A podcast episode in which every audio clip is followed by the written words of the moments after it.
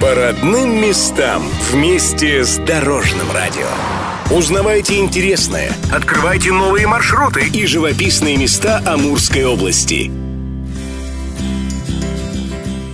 Друзья, приветствую. Первый день августа Дорожное радио побывает там, где оно вещает на частоте 103.0 FM. Мы продолжаем путешествие по Северобласти. На этот раз приехали с Сковородино. С вами в пути Денис Сергеев. И, как и прежде, с нами в пути наш надежный генеральный партнер магазин Светотехника. Все, что связано с электричеством, находится в Благовещенске по адресу улица Мухина, 104. В августе к нашим путешествиям присоединяются сеть супермаркетов «Домашний», школьная канцелярия по доступным ценам в вашем городе и компания «Двери Принцип». Межкомнатные входные двери, изящные стиль стиль, современные технологии производства и высокий уровень качества. Сайт принцип28.ру. Ну а теперь отправляемся.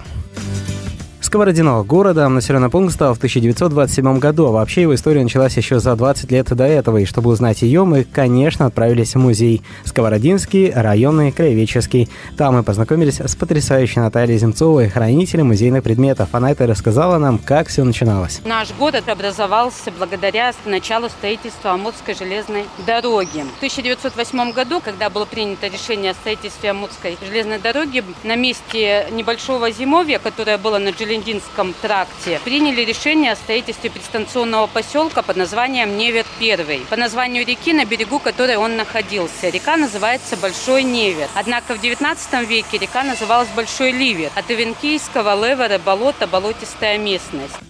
Но было и другое название у поселка – Змеиный, такой же, как в Усопке, рядом с которой он располагался. На ней водилось много щитоморников, есть у местных даже своя легенда, связанная с этим. Ее нам тоже рассказала Наталья Земцова. Вообще существует легенда, что когда от змеи не стало житья, здесь проживал колдун. Он взял свой посох, ушел на сопку змеиную, воткнул посох в землю и произнес заклятие. К нему со всех сторон стали сползаться змеи. После этого исчез колдун, исчезли змеи. Легенда гласит, что змеи исчезли на сто лет. Но это, конечно, легенда, но тем не менее, в 2008 году, когда наш город отметил свой вековой юбилей, именно эта разновидность змей появилась вновь. И появилась уже не около речки, не на сопках, а именно практически в центре города. Но не сразу город получил нынешнее название. Сначала поселок стал Рухловым, позже он получил статус города, а в честь первого председателя поселкового совета Афанасия Николаевича Сковордина населенный пункт был назван в 1938 году. Вот такая история. Но, как всегда, повторюсь, лучше, друзья, вам все увидеть своими глазами, и пусть вас не пугает дальняя дорога. Поверьте, оно того стоит. Тем более, что сотрудники Сковородинского краеведческого музея всегда рады гостям и готовы предложить различные экскурсии. В Сковородино мы обязательно еще вернемся в наших следующих выпусках. И, конечно, уже готовим видеоверсию. Она будет доступна на нашем канале в YouTube и на сайте Амурлайф в рубрике «Родные места». Ну а пока мы говорим спасибо за гостеприимство и помощь в подготовке программы администрации Сковородинского района и, конечно, всем сотрудникам Сковородинского районного краеведческого музея. И прощаемся. До новых встреч в эфире. И не только.